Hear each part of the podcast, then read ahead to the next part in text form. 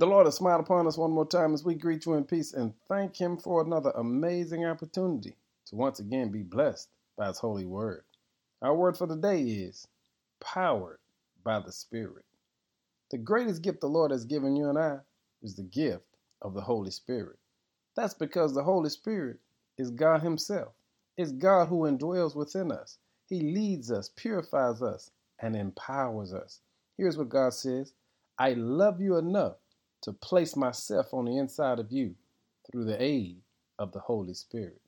In verse 26 of chapter 17 of John, here's what it says I have revealed to you them, and I will continue to do so. Then your love for me will be in them, and I will be in them. Did you hear that?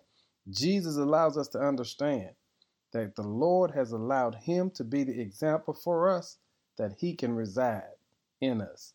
And today, I need us to understand who empowers us, who gives us the strength to fight any battle we have to fight, who gives us the strength to endure any obstacle we've got to endure, who gives us the strength to overcome every challenge. It's the Lord Himself.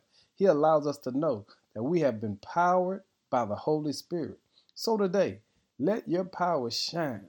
Let your power go that you can give God all of the honor, glory, and praise because you've been empowered by God Himself. That's why the Bible reminds us from our bellies shall flow rivers of living waters. Hey, family, let the river flow today.